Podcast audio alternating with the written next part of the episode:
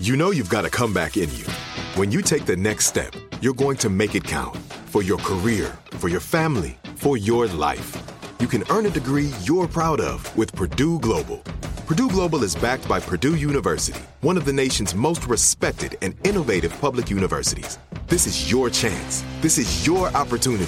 This is your comeback. Purdue Global, Purdue's online university for working adults. Start your comeback today at purdue global dot e d u. If a new house is on your wish list in the next five years, grow your savings faster and experience your dreams with an Ohio Homebuyer Plus account from Kemba Financial Credit Union. A savings account specifically designed to save for a new home where you can earn seven percent A P Y, a five hundred dollars matching bonus, and a fifteen hundred dollars mortgage closing cost credit. Learn more at Kemba dot org. Offer expires March thirty-first, twenty twenty-five. A P Y equals annual percentage yield. Restrictions apply. N M L S two nine two two three zero. Equal housing lender. Federally insured by N C U A. Hey, this is Christina Quinn. I'm the host of Try This, the Washington Post's new series of audio courses. The idea behind Try This is to become better functioning humans without having to comb the internet for countless hours. In our first course, we learned how to sleep better. Now, we're going to learn how to make our friendships stronger. I'll offer expert tips that are doable, and I'll keep it short. So let's do this. Class is in session. Find Try This from the Washington Post wherever you listen.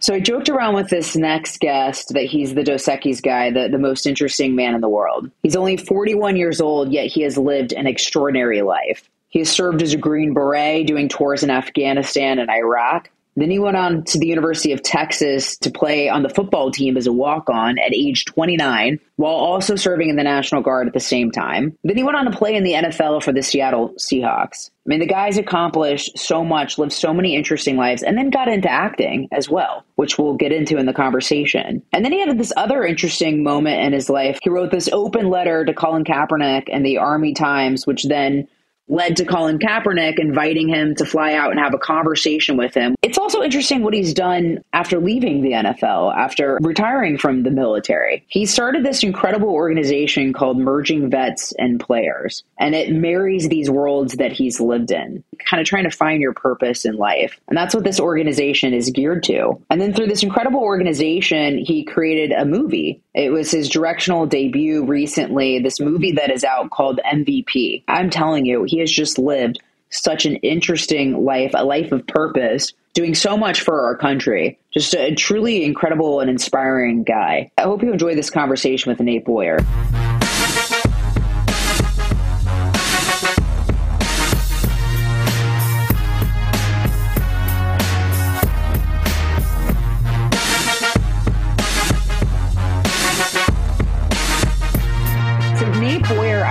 You're the Dos Equis guy, the most interesting man in the world. You quite literally have one of the most interesting life stories. Green Beret, college football, N F L, Hollywood. why, why do you think you've been able to navigate so many industries?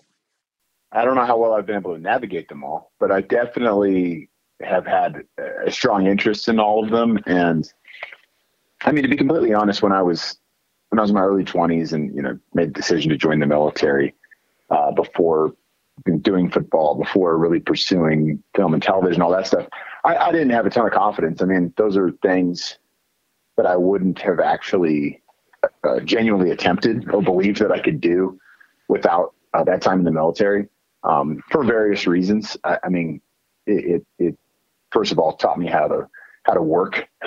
It taught me how to, uh, communicate with people and sort of do my best to understand uh, whether it's a culture or an industry or something that I, I don't really know anything about. Um, but, but also it just developed confidence that, you know, why not go try these things? Why not, you know, fully pursue them? I mean, life is short. Uh, if it's something that you're passionate about and interested in, like, what are you doing? Uh, you know, not going after that. But I think that's, I think that's crazy.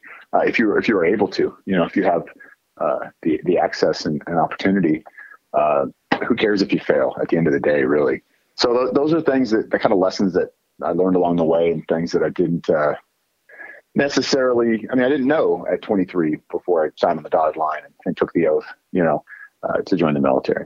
Well, and what's interesting is before you joined the military, you had moved out to Los Angeles. You were trying to get involved in show business. You get a call from your mom about nine eleven, watching what was happening with the World Trade Center. And it, it seems like that sort of changed the trajectory of your future. It, it made you look at the world a little bit differently, different career ambitions. Sort of talk about how that changed the trajectory of your life. Yeah, I mean, I think nine eleven was such a defining moment for so many of us. And obviously that definition varies on who you talk to and, and their relationship to that day. Uh, I was in, I was living in Los Angeles at the time, far from New York, um, and far from really feeling connected to uh, anything that was going on in the world outside of my bubble. Uh, I, yeah, I grew up in the San Francisco Bay Area. Um, my parents were really hardworking people. You know, they, they, uh, I, I believe the first two in their families to, uh, to finish college. And, um, you know, my, uh, my mother getting her PhD at, at U C Berkeley in the, in the engineering field. That was, that was definitely mostly, you know, male dominated. And, um, my dad was a racehorse veterinarian at Golden Gate Fields out there. And, Uh, just really, really hardworking people. And for whatever reason, I mean, I, you know, we all rebel in some way. My rebellion of choice was just to, uh, you know, not work hard.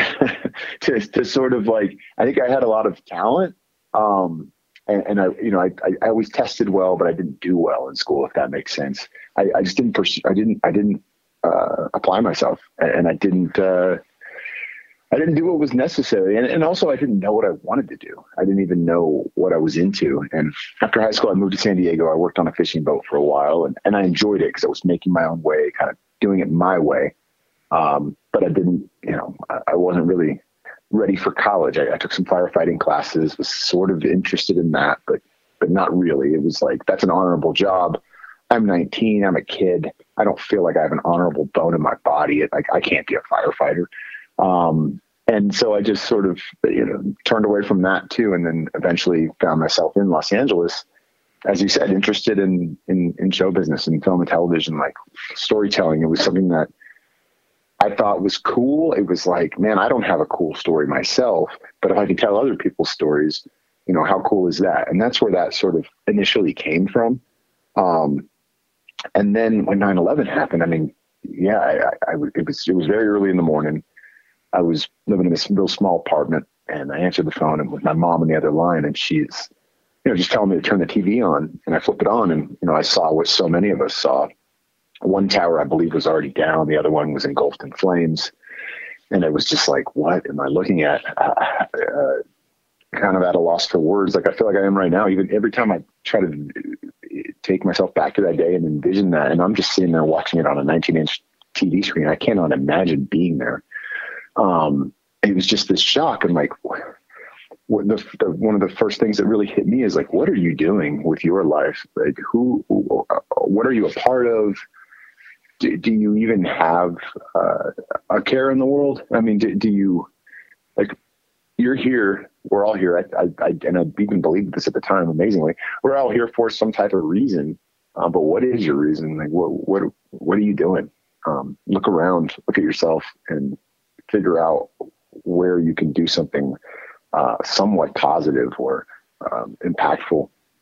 And eventually that, that, uh, that took me overseas uh, in, in doing some relief work um, after a, a couple of years of kind of just searching, you know, traveling is whenever I could, I'd work odd jobs, save my money up, and then go backpacking somewhere and just try to figure out where is my place in the world. And, and I ended up, I was doing some relief work in the Darfur, and it really changed my life, that trip, and, and being around people that absolutely had nothing, but were just so enamored with Americans and so um, grateful that someone would leave their country of relative safety, uh, as we have in, in the United States, to go to Sudan and Chad and, and the Darfur and, and uh, work at a refugee camp, uh, even though it was just for a short trip, but it, you know, it, they were so grateful that, and I wasn't doing anything special. I was just um, helping pass out food rations, playing soccer with the kids, you know, assisting in the medical centers, like simple stuff that anybody could have done.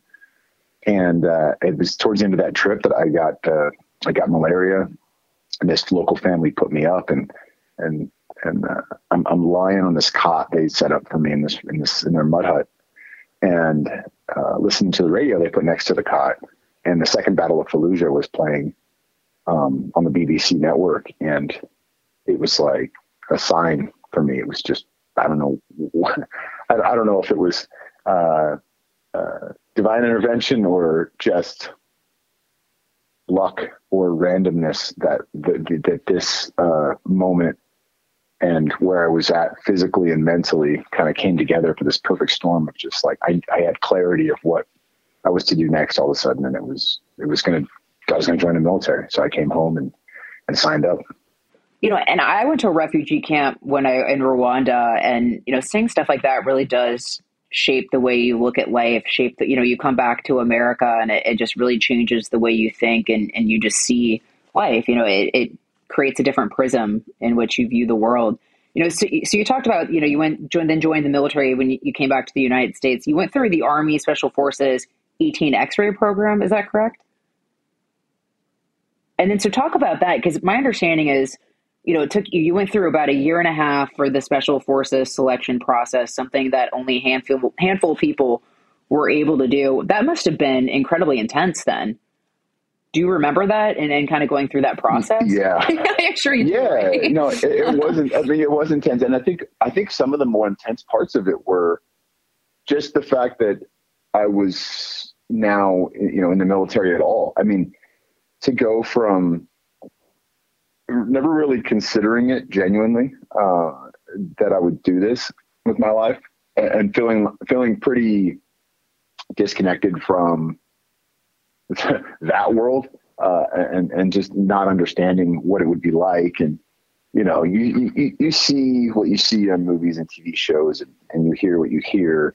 Uh, whether it's through the news or through, you know, secondhand, thirdhand accounts, not not so much people that have been there, especially at that time. I mean, this was in two thousand four, so um, we'd only been at war for uh, a little over, you know, two two years, uh, maybe into three years, and so I didn't I didn't know anybody that was on active duty that had been to Iraq or Afghanistan. Like I didn't know who to talk to, what to ask. I just didn't know much about it, but I just felt compelled to go do something and.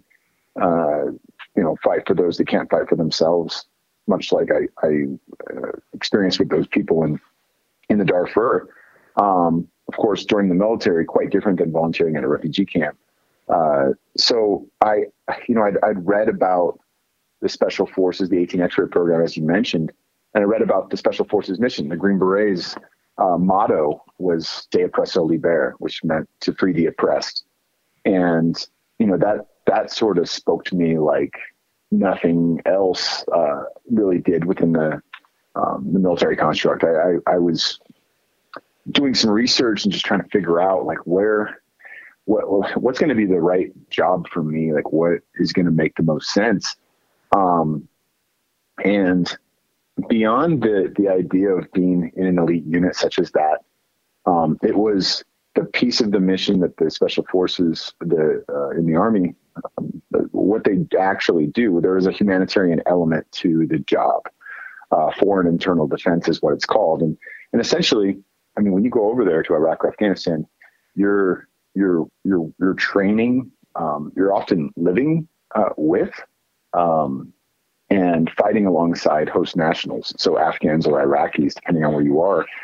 And they, in a sense, become your brothers in arms as well. And it's um, it's a, it's a very different experience than much of the military was um, a part of at the time. You know, over the year, the years, the two decades really of war, much of the military sort of adopted what Special Forces were already doing. That we're working with partner forces, um, and eventually, as that mission developed into a train, advise, assist uh, mission.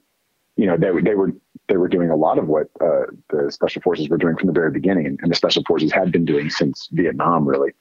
Um, but but that part of it really kind of stuck out to me. Like, all right, well, if I'm in Iraq, if I'm in Afghanistan, and I'm and I'm doing this job, and I'm carrying out these orders, and I'm I'm at war, uh, at least I'm doing so alongside the people that are going to be living there, the people that are trying to rebuild their own country as well, and that. Um, That was of interest to me because I was like, I, I mean, I, at the end of the day, that was, I think, part of the ultimate goal. Like, uh, instilling some pride in those in, in those people and trying to give them a fighting chance uh, to defend their own country. Of course, as we all know now, that comes with a great amount of complication, and um, it's certainly not an easy mission, and the lack of resources, and honestly, like just the the the, the lack of um, pride that a lot of them have, you know, much different than we do have here in the States. It's it, it was just a, an extremely challenging mission, and um, I definitely want everybody listening that was a part of that to understand. Um, feel like we did your best and we did everything that we could, but it was just one of those things that uh, is, is so much of it is out of our hands. And I don't want to devolve into that conversation necessarily, but um, you know, but I mean, that was that, for me, working alongside those people, that, that Special Forces mission really uh, stuck out to me and really spoke to me. And that's, um, that was what I wanted to do. That was, it was like kind of Special Forces are bust for me. Quick break, more with Nate. This is it, your moment. This is your time to make your comeback with Purdue Global. When you come back with a Purdue Global degree, you create opportunity for yourself, your family, and your future. It's a degree you can be proud of, a degree that employers will trust and respect. Purdue Global offers working adults like you over one hundred seventy-five flexible degree programs to meet your specific career goals. These include associate, bachelor's, master's, and doctoral degrees and certificates. Purdue Global degree programs range from nursing to business to communication and more. Whatever your interest, we have the degree that will move you forward. You have the knowledge. You have the experience. Now it's time to get credit for the work you've done and earn the recognition you deserve with Purdue Global, Purdue's online university for working adults. You know you're worth it. We do too. So don't wait another second to get the degree that will take your career to the next level. Start your comeback today at purdue global dot e d u. If a new house is on your wish list in the next five years, grow your savings faster and experience your dreams with an Ohio Homebuyer Plus account from Kemba Financial Credit Union. A savings account specifically designed to save for a new home where you can earn seven percent A P Y, a five hundred dollars matching bonus, and a fifteen hundred dollars mortgage closing cost credit. Learn more at Kemba dot org. Offer expires March thirty-first, twenty twenty-five. A P Y equals annual percentage yield. Restrictions apply. N M L S two nine two two three zero. Equal housing lender. Federally insured by N C U A. There's a lot happening these days, but I have just the thing to get you up to speed on what matters without taking too much of your time. The Seven from the Washington Post is a podcast that gives you the seven most important and interesting stories, and we always try to save room for something fun. You get it all in about seven minutes or less. I'm Hannah Jewell. I'll get you caught up with the Seven every weekday, so follow the Seven right now.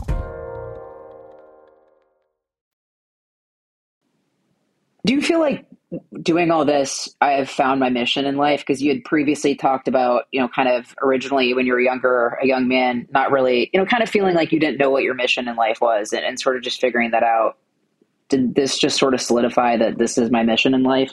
I think uh, definitely at the time, at least, it was, it was like, well, at least for now, I feel, um, I feel like I do have a specific mission, and I feel like I do have a responsibility. I mean, that's part of what I needed that I didn't know was I needed some responsibility uh, beyond taking care of myself. I needed something to um, to feel like I was building, uh, you know, with a team or or like a, mach- a machine that I was a, a, an essential part of. And like if I wasn't there, if this cog called Nate was missing, the uh, the train wouldn't run on time. You know what I mean? Like I think that we all seek that, uh, whether we know it or not, in some way we want to feel like we matter and belong and all that stuff. I just didn't know that's what it was. And so at this time, you know, for the first time, really, uh, especially once I had the opportunity to go overseas and you're a part of this twelve man team, um, you know, you, there's a lot of responsibility on your shoulders. Uh, you've got the men on your left and right that you have to rely on, but they rely on you as well. Um, and you just felt that connection to uh, something bigger than yourself, and that, yeah, that strong sense of purpose um, that I hadn't felt before. And, and uh, you know, you develop this tightness with these people. I mean, I remember some of the conversations you'd have, for instance, on my first deployment to Iraq, uh, with people that I barely knew before we left.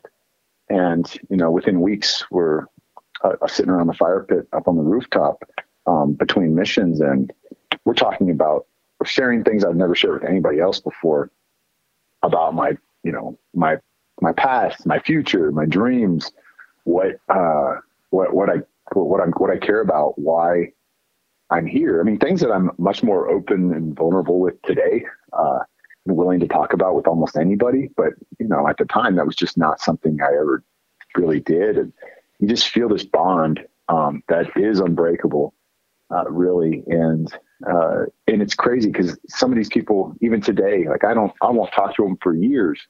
And then we reconnect and it's like, it, there's never that um, kind of small talk, awkward catch up. It's just like right back where we were, um, which is really, really crazy. So, so that was just, you know, that was something that I never really had before. I mean, I, you know, I played sports growing up and of course you've got your teams and all that, but even at the high school level, it's just very different. I mean, you're a high school kid too. Um, but there's just not that, that level of connection and, I mean, understanding that everything you do on a daily basis, work-wise too, uh, it's life or death. Like the stakes are so high. I mean, you have to execute.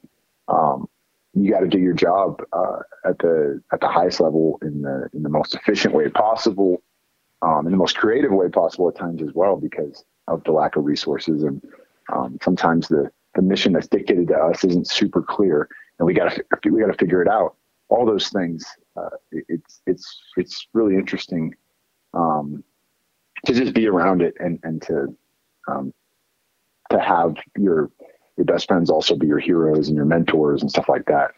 Um, was, was just quite a unique experience. I mean, I, I can't imagine having that kind of responsibility on your shoulders uh, at such a young age. I, I would imagine that just leads to an incredible amount of camaraderie, um, with the people that you're serving alongside. And, and what's interesting is, you know, we'll get into this a little bit later in the conversation, but, you know, and then you went on to go to the University of Texas, you walked on to the football team, and this will eventually kind of marry these different worlds that you've lived in, you know, a veteran as well as an athlete. Uh, but talk about walking on to the University of Texas. Uh, you went on to actually become a, a starting long snapper, but kind of talk about that journey. And then when you got done with the military and then, you know, turning to football. Yeah, that, uh, that was, it was definitely an interesting, an interesting turn. And one that I, I struggled with, uh, and still do at times, uh, you know, with some of the, the guilt of sort of leaving, um, the military. I, I think a lot of, uh, a lot of service members, a lot of warfighters feel that. And that's why some of them can't leave, you know, some of them stay in for decades. Uh, a lot of it is like uh, beyond them genuinely enjoying what they do or feeling that sense of purpose. It's the, I can't leave these people behind. Like I'm a part of this now. Um, and that includes the people also wearing camouflage uh, that you're, that you're uh, brothers in arms with, but also the people overseas, you know, that you're meant to defend. Uh, I think that, that that's a tough one. And I was actually, Uh, towards the end of a deployment overseas, and I was uh, twenty-eight years old and trying to figure out what I was going to do next, you know, with my life. And um, I finally had this desire to go to college, and, and even bigger than that, even though it sounds smaller than that and more childish, I had this desire and dream of playing football. Uh, I actually never played uh, growing up. I, I played baseball. I played basketball. I played pretty much every other sport you can imagine, but I never played football. And I regretted it because it was my favorite sport. You know, when I was real little, my, my mom didn't necessarily want me to play. And, um, and as I grew, uh, and had that opportunity, even in middle school, I think I was just afraid that, uh, I would get cut or I'd ride the bench or whatever. I, you know, I put way too much stock in sports as a, as a kid. Like it meant way too much to my life. Um, sort of my life revolved around it. And, uh, and, you know, it, it's, it's at the end of the day, like sports are very important and a, a huge part of our culture. And, and, you know, obviously we just had the World Cup and you could just, you know, that's a worldwide thing as well. Um, the way that, that those events bring people together, but, but also, um, yeah, I just, I put way too much pressure on myself around that stuff. And now at this age, you know, I'm twenty, about to turn twenty-nine. Uh, I'm just like, you know what, just go. So you weren't the youngest you player is what you're get, saying. Yeah. You weren't the youngest player. No. No, I was certainly not. I was, I, you know, I was, I was the oldest, I was the oldest guy on the team. I was uh, probably the oldest player in college football at the time. Uh, although I did see a, a story a couple days ago, there's a player uh, that's, I think he's thirty now, that's uh, playing, he was playing at Buffalo. He was a, a Navy, former Navy SEAL, and he's playing football at Buffalo. I think it's his senior year though, but that's pretty cool. Um, anyway, yeah, so I just, I was like, you know what, just go for it. So I, I got out, I came off of active duty. I ended up reenlisting in the National Guard. So I, I was still in the military while I was at Texas, um, and did deploy a couple of times um, while in college even. But, you know, it was still making that transition back to civilian life in a sense. And, um, and going to college at twenty-nine, it was a weird transition. I mean, the other freshmen are ten years younger than me. Um, and I'm walking around school with a backpack like everybody else, maybe a little bit of gray in my beard, but, um, you know, feeling like uh, uh, some hope and promise and all those things that a lot of young people feel when they first go to college. And, uh, uh, but the bigger part of it, like I said, was football. I just wanted to play and was fortunate enough to make the team. You know, went to tryouts and got on the squad. And, you know, I was on, I was on the scout team for that first year. So just to practice uh, on the practice team and, uh, you know, was, was fortunate enough to be asked to run the team out of the tunnel with the American flag, kind of lead them out on every home game, but I wasn't playing. And then my sophomore year, I started long snapping uh, just to find a way on the field. It's a pretty thankless job for those that don't know. You're, you're the guy that hikes it between his legs for punts and field goals and extra points. Uh, but it's an important job. You got to be consistent. You got to be accurate. Uh, you got to be good at what you do. Uh, it's just thankless. You know, nobody, nobody cares until you do it wrong. And I had no problem with that. I'd done plenty of thankless jobs in the military uh, in the past, so I just wanted to find a way on the field and play.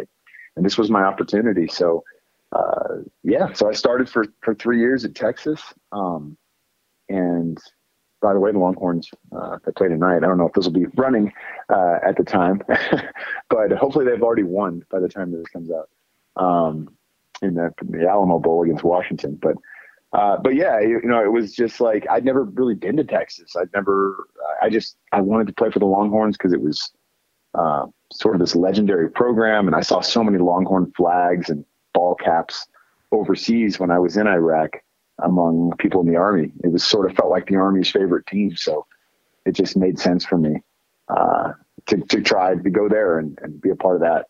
And, uh, and I loved it. I mean, I loved, I loved going to school in Austin. I loved, uh, the University of Texas. It was great, great, great university. And, um, yeah, just getting the opportunity to play football and live out that dream, uh, was really special. Quick commercial break. Stay with us. This is it. Your moment. This is your time to make your comeback with Purdue Global. When you come back with a Purdue Global degree, you create opportunity for yourself, your family, and your future. It's a degree you can be proud of, a degree that employers will trust and respect. Purdue Global offers working adults like you over one hundred seventy-five flexible degree programs to meet your specific career goals. These include associate, bachelor's, master's, and doctoral degrees and certificates. Purdue Global degree programs range from nursing to business to communication and more. Whatever your interest, we have the degree that will move you forward. You have the knowledge. You have the experience. Now it's time to get credit for the work you've done and earn the recognition you deserve with Purdue Global, Purdue's online university for working adults.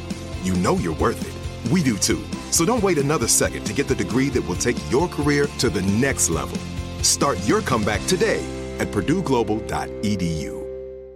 If a new house is on your wish list in the next five years, grow your savings faster and experience your dreams with an Ohio Homebuyer Plus account from Kemba Financial Credit Union. A savings account specifically designed to save for a new home where you can earn seven percent A P Y, a five hundred dollars matching bonus, and a fifteen hundred dollars mortgage closing cost credit. Learn more at Kemba dot org. Offer expires March thirty-first, twenty twenty-five. A P Y equals annual percentage yield. Restrictions apply. N M L S two nine two two three zero. Equal housing lender. Federally insured by N C U A. The best conversations I have with my colleagues are the ones that happen when no one is looking, when we're not one hundred percent sure yet what to write. Hopefully, having conversations like this can help you figure out your own point of view. That's kind of our job as Washington Post opinions columnists. I'm Charles Lane, Deputy Opinion Editor. And I'm Amanda Ripley, a contributing columnist. We're going to bring you into these conversations on a new podcast called Impromptu. Follow Impromptu now, wherever you listen. I feel like it's got to hurt really bad to get tackled. I've always... I, it can't be good. Um. Yeah. Yeah, I got run over quite a bit at practice. You know, I mean, I was supposed to be doing the tackle lead, um, but it, the reality was, you know, these these young men were a lot bigger, stronger, faster, more athletic, just better at football than me. And so I was on the losing end of, of a lot of those collisions. I'll say that. Yeah, can't can't feel good. And then you went on to be in the N F L with the Seattle Seahawks. Uh, what was, I mean, for someone who obviously always kind of, you know, loved football, had already always kind of had this dream, uh, that had been pretty cool to then have accomplished, you know, getting into the N F L as well. Yeah, it was, I mean, it was a dream, a dream come true. I think, I think a lot of, a lot of people, uh, a lot of young people specifically, you know, that's just like when you're a kid, that's what you want to do. You want to play, you want to be a pro athlete, you know. You look up to these athletes; they're they're heroes to you, um, and and that's that's what I wanted to do as a kid. Um, I think in college, when I was actually playing and doing that, I didn't think that that was an actual possibility um, until I, I got asked to play in the senior All-Star game out in Charleston, uh, called the Medal of Honor Bowl. So it was hosted by the Medal of Honor Society. Uh, the game was only played for I think two or three years. But it was at the Citadel. Uh, it was just really, really unique opportunity to play one last game. Um, and it was just kind of, you know, for fun. It, it was a, it, it's not a bowl game. It's a, it's, they call them these senior all-star games. And uh, what was really important about that week though, were the practices um, because a bunch of N F L scouts were coming to the practices and watching these players and evaluating talent. And, um, I actually had four N F L teams, even though I just turned thirty-four years old. I had four N F L teams meet with me and said they were actually interested in uh, in me as a player, you know, as a long snapper. Uh, and they, they all said kind of the same thing. Look, you're a little old, you're small, you're going to have to put some weight on, uh, but you're a good snapper and, you know, you should go for it. And so I did it. And I, and I kind of just spent the next four months putting on a bunch of weight. I gained like thirty pounds and it wasn't all good weight, but it was necessary. And, uh, and I kind of just, you know, I transitioned out of the military by that time. At February of twenty fifteen, that was the end of my military service. And I got uh, signed with the Seahawks, uh, during the draft, I think early May of twenty fifteen.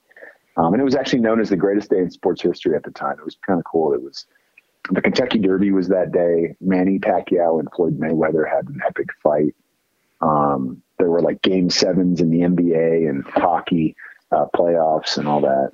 And of course, Nate Boyer was signed uh, to the Seahawks as an undrafted free agent, which for me was a big day. Uh, maybe not for everybody else. Yeah, absolutely. It was cool. So it was a, a bit, yeah, I took my dad to a Caps game before Christmas, and I literally had no idea that Ovechkin was so close to beating or getting to the, I guess, the second highest scoring goal and uh, goal scorer. And he got to eight oh two, which meant that now he's right behind Wayne Gretzky. And uh, it ended up being like a, a hugely epic night. Like my dad was so stoked. It was, it was cool. I got super lucky that it ended up being such a big night. But that is cool. Yeah.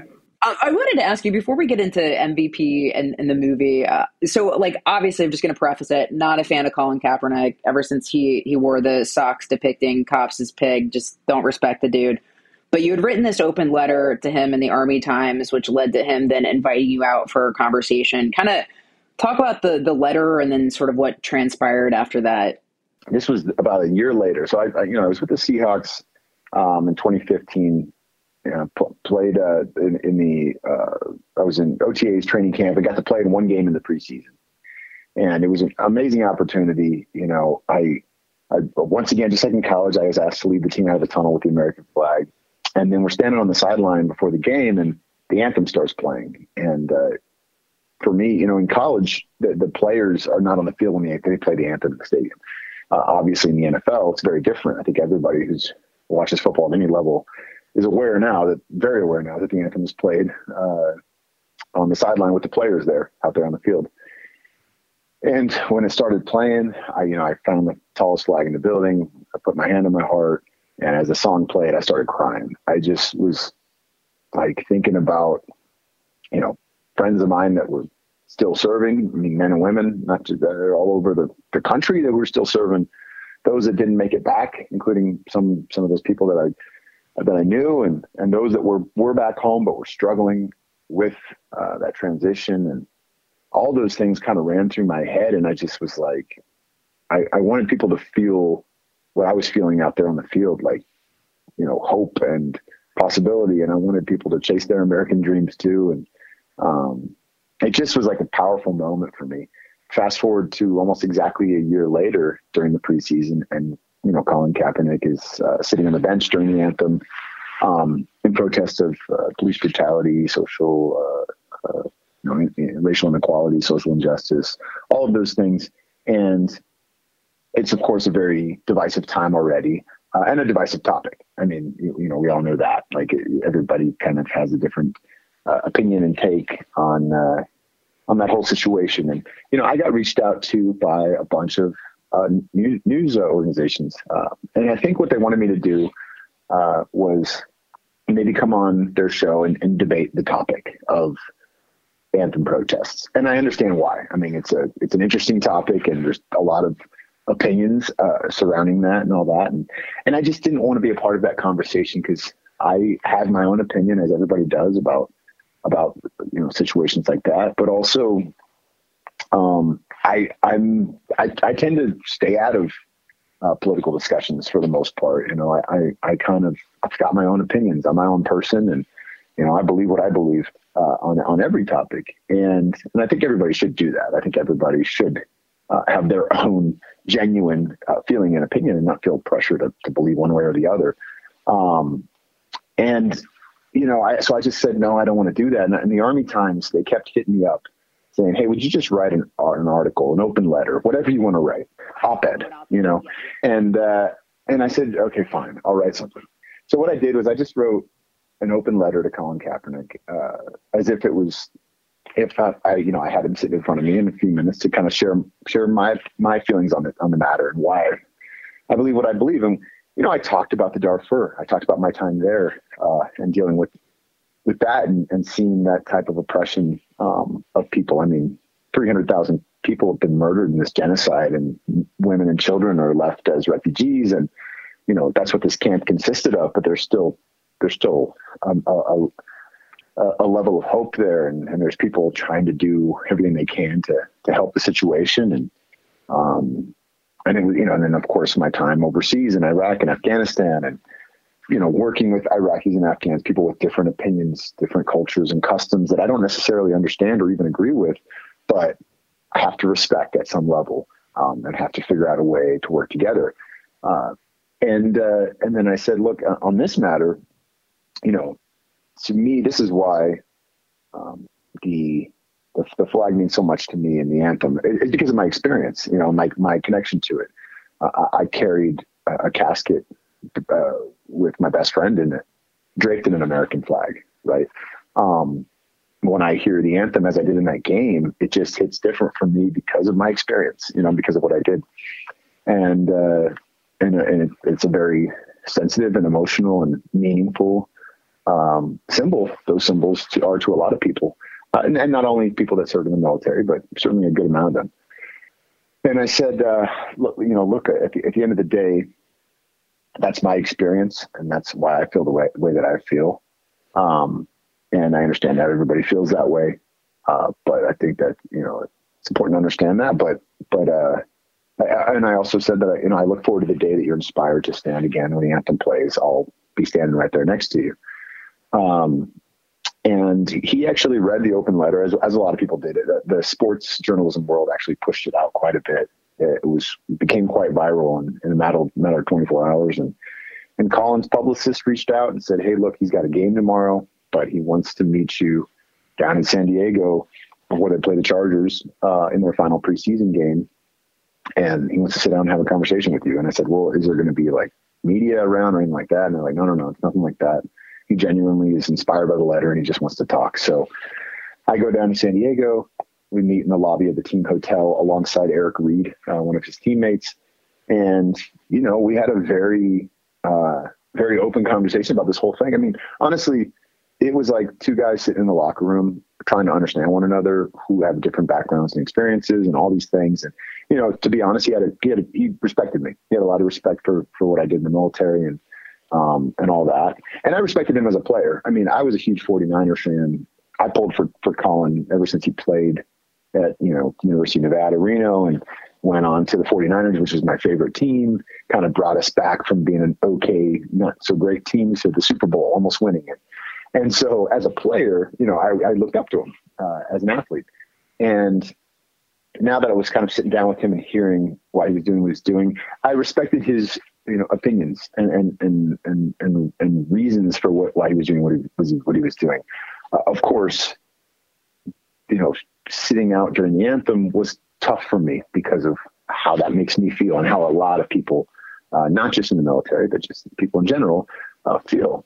And, you know, I, I, I just, when he asked me point blank, you know, I didn't really give my opinion until he asked, but he asked me, um, you know, well, do you think there's another way I can protest that's not going to offend people in the military? And I said, no, no matter what you do, some people are going to be offended. I mean, this is something that's very sacred to a lot of people. And, um, you know, it's, it's, uh, when I look up at the stands during a football game, it's like, I see people of all different races and backgrounds and, Uh, you know, a lot of them are wearing the same jersey, and they kind of put aside those differences for three hours to, to watch a football game. And it's like a uniting time for us.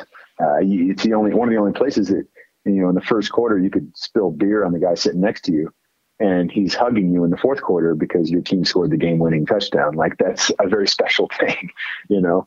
Um, and I mean, he understood that, of course. I mean, this is the game that he, you know, he played. And, um, and he said, well, uh, you know, I, I just, I, I, I want to find a way uh, to, to not offend people in the military. You know, that was something that really mattered to him. And I was like, well, I, I respect that. I said, if you're asking my opinion, I think, you know, sitting on the bench maybe isn't the most inspiring thing, kind of isolated by yourself. I think you need to be alongside your teammates, whatever you do. I think that's important. It's an important message for people in the country. Like, we don't always have to agree, but sometimes we have to work together, you know, and we've got to put that stuff behind us and try to move forward as one. And, and Colin, uh, agreed that that was important. And, uh, you know, the, the, the, uh, the next part of the, the discussion was like, well, what, what, are, what am I going to do? I mean, I, I committed to not standing. I said, I'm not going to stand until things change, you know, and that's something that it's important to Colin. And I said, well, you know, if you're not going to stand, I think the only other option that makes sense would be taking a knee. Uh, I mean, I don't see it personally as disrespectful, just the, the the idea of kneeling. I mean, people take a knee to pray and propose to their future spouse. And when a player is hurt on the field in a football game, people take a knee out of respect. And when I go to Arlington to visit my buddy Brad, uh, I take a knee in front of, uh, you know, his his uh, grave to pay respects. Um, so I, I think that that is, uh, an, you know, I think it's a good adjustment personally. I think it shows that you're willing to, um, to, to, to change and, and, uh, sort of find a middle ground here. And, you know, and, and that was just kind of on a whim. I was asked a question and I answered and, and, and you know, what I thought was a good solution at the time. Uh, and of course it wasn't seen that way by a lot of people. And I totally respect that as well. Um, a lot of people were very, very upset that, you know, he still wasn't, you know, he wouldn't stand. And, um, And a lot of people were upset with me for even meeting with them and having a conversation and suggesting this kneeling, that, you know, that this kneeling was a terrible, terrible idea, still very disrespectful and all that. And, and I, and I understand that. Um, but I, I don't think a lot of people understand the full context of the, of the conversation and of the moment. Um, you know, Colin and I, we're not, we're not close. We haven't spoken a long time. Um, and, you know, it was just, that was really the only time we ever met um, face to face. And, and the kneeling, you know, coming out of that is, is interesting because it's kind of, I mean, it's, it was a global thing, you know, it really, uh, even up through this World Cup this year, there was, there's teams out there that, that, that sort of take a, a moment of silence and take a knee out of respect. And, uh, you know, it's it's a tough one. And uh, I'm sure there's a lot of people listening right now that are still very upset with me and making that suggestion. But it was just, I was just trying to calm the situation. I was trying to find a way for us to work together. I still am. I'm very dedicated to that as a human being. Um, I just want to see us move forward as a country and uh, respect one another, even if we don't always agree. No, and I totally, um, I think you've earned the right, having served our country as a Green Beret, to you know, have your opinion on this, obviously, and have your perspective. I guess the way I've always looked at him, and I, and I still do, even after the conversation of, you know, the context is you had mentioned previously of, you know, people taking the knee. I, I view out of those, those were out of respect. And I think what he, he was doing was not out of respect to the country, in my opinion. And I just, I, I have a hard time seeing how someone who had two parents who loved him, worth tens of millions of dollars, is somehow oppressed. So, you know, and, and I think a large part of, you know, why, you know, there used to be a time where sports brought us together. Now it divides us among everything else is in a large part uh, because of him. So I just, I really, you know, I, I try to respect people of all sorts, but I, I just, I have a really hard time uh, reaching any level of respect uh, for that man. But I, I see your opinion and, you know, obviously have a great deal of respect for you and everything you've done to the country. And so,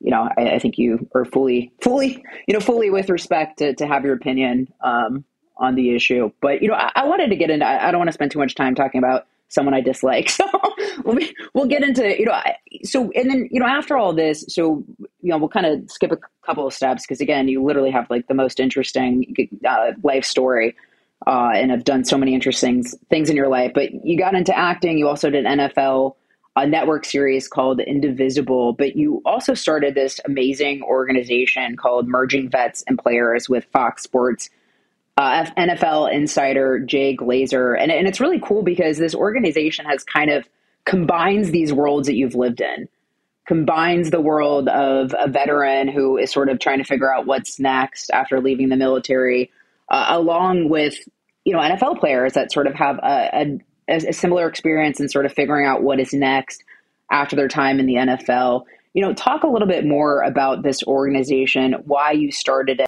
and, and why it means so much to you.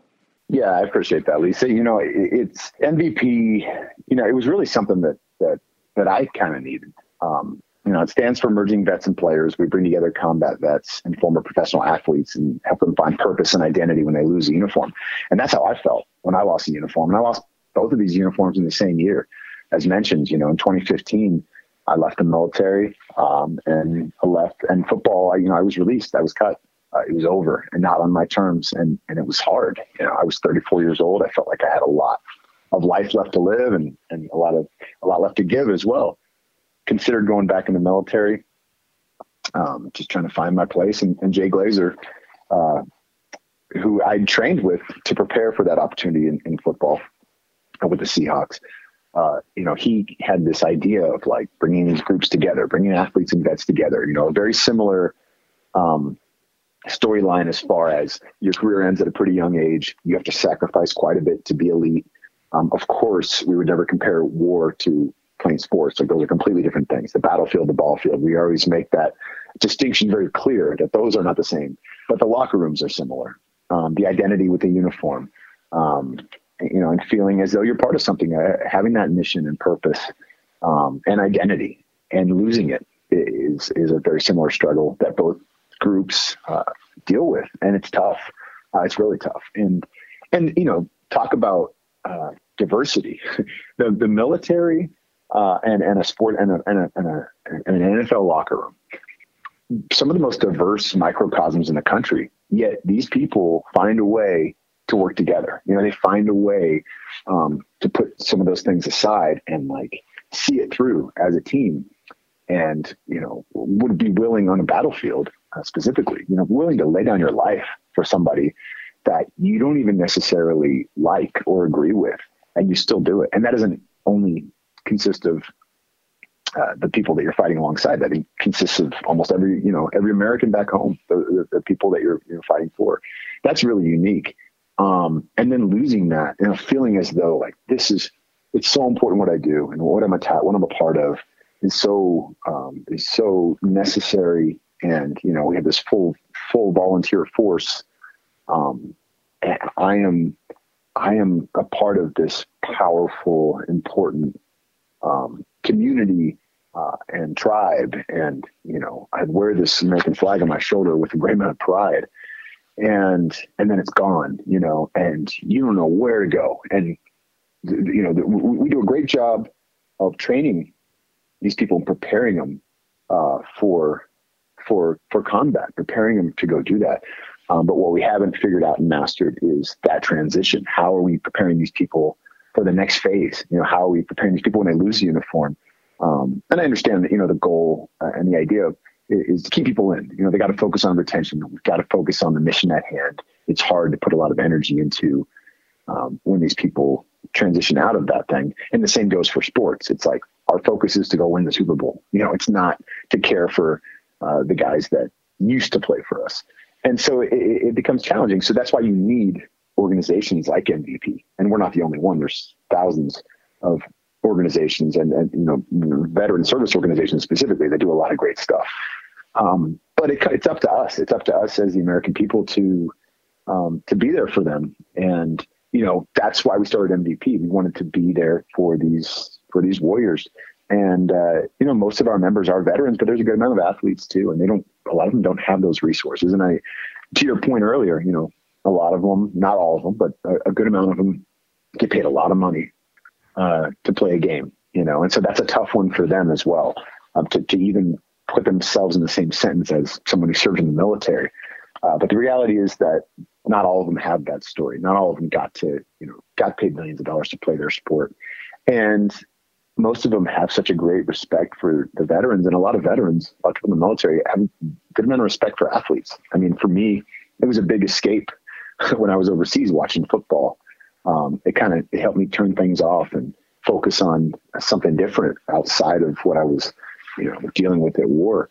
And uh, and so the organization now, I mean, we've, we're in eight cities across the country, um, you know, eight physical chapters, but we're also available to anybody anywhere in the country who qualifies for our program. It's absolutely free uh, for these vets and athletes. Um, vets and players dot org is the website, by the way. Uh, but two years ago, we decided to make a movie, kind of telling our story about how this started. It was in the middle of pandemic, you know, as you know, and everybody knows, everything was shut down. Um, I was living in Los Angeles, which was completely, you know, closed and locked up. And there was a lot of people, a lot of veterans, um, who work in that industry that were like, man, I just want to make something. I just want to, I want to get back to work. I want to go. And, uh, and so I said, well, let's, let's do it. Let's do it together. So we did like mo- most of the, to make this movie, first of all, we had very little money and resources, but we had a lot of passion and people that knew how to, to overcome obstacles. And most of the crew were veterans. Um, every veteran portrayed on screen in the M V P movie is played by an actual vet. You know, it's a scripted narrative film. It's not a documentary. Uh, but it feels like it because it's the real people playing themselves. Uh, and a lot of these athletes as well. I mean, half the half the crew from Fox N F L Sunday is in the movie. Um, Michael Strahan, Howie Long, Jay Glazer, um, so many others. You know, Tony Gonzalez and Randy Couture, two Hall of Fame elite athletes, play themselves in the movie as well. And um, it's really it was really special to get it done. But it's, it's about a Marine who was living in a homeless shelter and an N F L player, first year out of the league. And both of them are just lost, you know, can't figure out how to move forward, have, have lost their identity and their team, their uniform, and they meet one another and realize that even though on paper we got nothing in common, we're going through the same stuff. And they help each other through it and really uh, form this this tribe uh, of vets and athletes. And that is the story of M V P. It's how uh, we began. And, and I encourage everybody to go watch it. It's out. It's everywhere right now, streaming, uh, video on demand. Most people are watching it on Amazon Prime, but you can watch it um, almost anywhere. Uh, and, you know, we we really encourage you to to watch that movie, to go check out M V P, Merging Vets and Players, uh, through our website as well, vets and players dot org, and just support us in any way you can. And if you know vets and athletes that qualify for our program, send them our way. We'd love to connect them and uh, uh, with our group and, and help them with that transition. Well, and I love what your organization does and what the movie highlights as well, because it kind of goes back to when we started off the conversation of when you had just moved to Los Angeles, before, you know, you joined the military, before you did all these things of really just trying to find your purpose in life. And so I, I think it's so important in, in what you're doing to try to bring purpose to people after, you know, sort of leaving these really huge careers and, and kind of figuring out what's next, or, or maybe feeling a little bit lost, or, or feeling like they've kind of lost that purpose in life. So I think that's just so important. I appreciate that. I mean, that's, that's a big thing. You know, transitions are just tough for anybody, for any, any human being, you know, especially when you do something at a high level and you feel like this is important. What I do every day is important. It matters, uh, especially if you haven't felt that earlier in your life, and then you do feel it, and then you're you, you're back into trying to find something that uh, makes you feel that same way, you know, that you are making a difference. And it's tough when you feel like you've peaked at twenty-five years old, which a lot of veterans and athletes feel. That's crazy. I mean, there's a lot of life left to live, and no one should feel that way. You should feel as though you're just getting started, you know. Um, but that's how a lot of these people feel. Like I, I'll never be great again. I'm not. My, I've already done the. the I've already reached the peak. There's just there's no more mountains to climb, and that's tough. And and then that's a lot of the reason that, you know, the veteran suicide epidemic is is still a, a major issue. A lot of these athletes as well, um, not just you know suicide, but uh, you know the the the, the levels of, of sort of depression and disconnection and feeling like you don't belong and nobody cares about you anymore. Um, and you're just, you know, you were just a, a piece of equipment, and now you're kind of tossed to the wayside. That's tough. You know, I mean, we're, I think we're all uh, vets and athletes. Uh, we, we all maybe at some level did feel like a, a piece of equipment that was uh, utilized, but you know, equipment can be repurposed, and it's important that we do, we do that all the time. We, you know, we repurpose military equipment into other things. Uh, and everybody loves that, but it's like people need to be repurposed as well. Uh, and, and we're all capable of it. Uh, it takes us wanting to take that step and make that change and, and kind of move forward. But it also takes organizations and groups of people who have their back and let them know that this is available and that we got you. Uh, and, and, you know, that's, that's something that's, that's extremely vital uh, in this time, especially uh, with the war ending last year and in the manner that it did. You know, it's really tough for a lot of people to feel that from this twenty year war, that what they did actually at the end of the day even did matter. You know, a lot of them feel like we did this for nothing. You know, my buddies died for nothing. And it's not true. It's not true, but it, it feels that way, and it can feel that way. And that's, that's incredibly hard to come to grips with, but, but people need to understand these, these vets and, and, uh, and even these athletes that, you know, what they did in their past is not who they are. Um, who they are is a person that overcame so much Uh, and survived so much to, to get back here. And, uh, and there's still a lot left to give, and we need you, we need you to help lead this country, you know, back to where it needs to be. Um, it takes all of us. And, and I think, especially these military veterans, especially these, these people that put their lives on the line and, and sacrifice so much. Um, you're the ones that, that we need to step up here, and, uh, and we want to look up to you, and, um, and we need leaders, and, and, and you are those people. Nate Boyer, you're only forty-one. I, I think you found a lot of purpose in life. Uh, you have already done so many incredible things. Uh, just deeply, deeply respect your service to the country, and then what you're doing to just continue to help people who have also served. Uh, you're an awesome guy. Incredible story. Everyone go out and watch M V P. Thank you so much for joining the show. I really appreciate you giving us your time and, and sharing with us your story. Of course, Lisa. Thanks for having me. It really means a lot.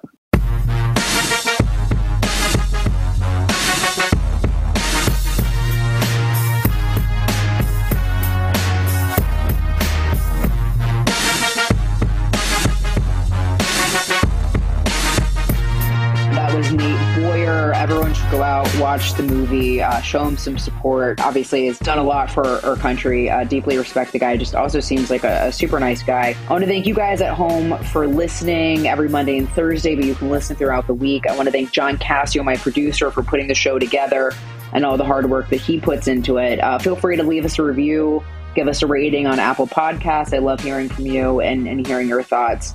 I appreciate you guys listening. Take care. If a new house is on your wish list in the next five years, grow your savings faster and experience your dreams with an Ohio Homebuyer Plus account from Kemba Financial Credit Union. A savings account specifically designed to save for a new home where you can earn seven percent A P Y, a five hundred dollars matching bonus, and a fifteen hundred dollars mortgage closing cost credit. Learn more at Kemba dot org. Offer expires March thirty-first, twenty twenty-five. A P Y equals annual percentage yield. Restrictions apply. N M L S two nine two two three zero. Equal housing lender. Federally insured by N C U A. Xumo Play is your destination for endless entertainment. With a diverse lineup of three hundred fifty plus live channels, movies, and full T V series, you'll easily find something to watch right away. And the best part? It's all free. Love music? Get lost in the nineties with iHeart nineties, dance away with hip-hop beats, and more on the iHeart Radio music channels. No logins, no signups, no accounts, no hassle. So what are you waiting for? Start streaming at play dot xumo dot com or download from the app and Google Play stores today. All you can stream with Xumo Play. Nobody wants to outlive their money, but it happens, especially for women. That's why Gainbridge offers the ParityFlex annuity, designed for women's unique retirement needs, with flexible withdrawals plus a guaranteed lifetime income benefit that keeps paying you even if your account balance is zero.